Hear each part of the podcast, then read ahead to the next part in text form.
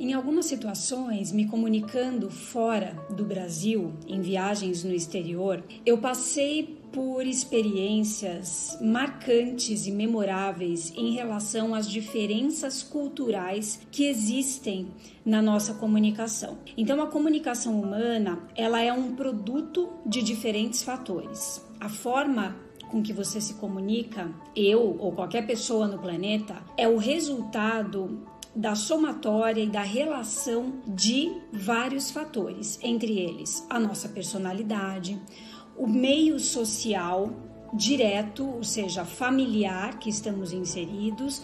É muito comum, por exemplo, pessoas falarem para mim: "Nossa, você fala de uma forma muito parecida com a sua mãe". E a cultura na qual nós estamos inseridos. E essas experiências fora do país me trouxeram muita vontade de entender cada vez mais sobre essas diferenças culturais. Além disso, existe uma importância grande no meu trabalho em estar atualizada em relação a esses conceitos culturais que variam de cultura para cultura na nossa comunicação, porque eu atendo pessoas que constantemente, com bastante frequência, se comunicam com pessoas de diferentes lugares do planeta, às vezes no mesmo na mesma situação, ou seja, uma reunião em que um cliente meu está conduzindo e dessa reunião participam indianos, chineses, norte-americanos, canadenses, alemães. Quais são essas implicações culturais que afetam diretamente a nossa comunicação. É sobre isso que eu vou falar nesse vídeo e muito provavelmente em alguns vídeos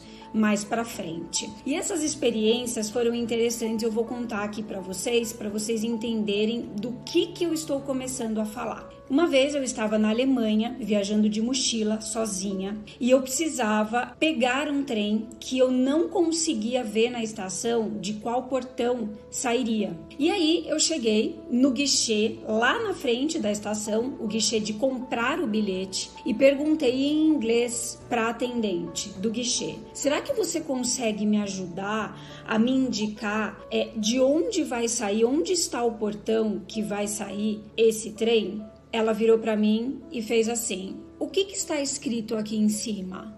Eu falei: Venda de bilhetes. Ela: Está escrito informação? Eu falei: Não.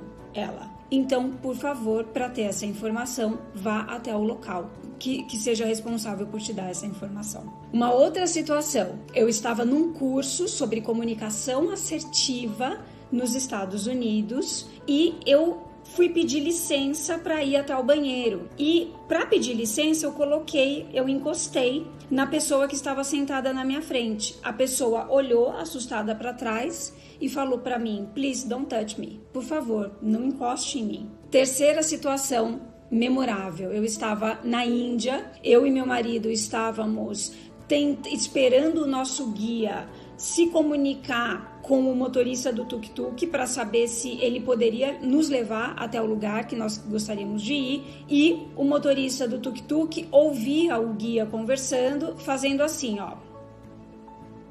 Eu e meu marido tínhamos certeza de que não, nós, ele não poderia nos levar por conta desse meneio de cabeça aqui. E qual não foi a nossa surpresa quando a gente descobriu que sim, ele estava dizendo que sim, que ele poderia nos levar. Então, para exemplificar para vocês algumas situações em relação à importância dessas diferenças culturais na nossa comunicação, eu trouxe aqui hoje para vocês alguns exemplos para vocês começarem a refletir sobre isso e no vídeo da próxima semana eu vou contar, vou começar a contar para vocês alguns conceitos de fundamental importância se você quer se comunicar bem com pessoas de outras culturas.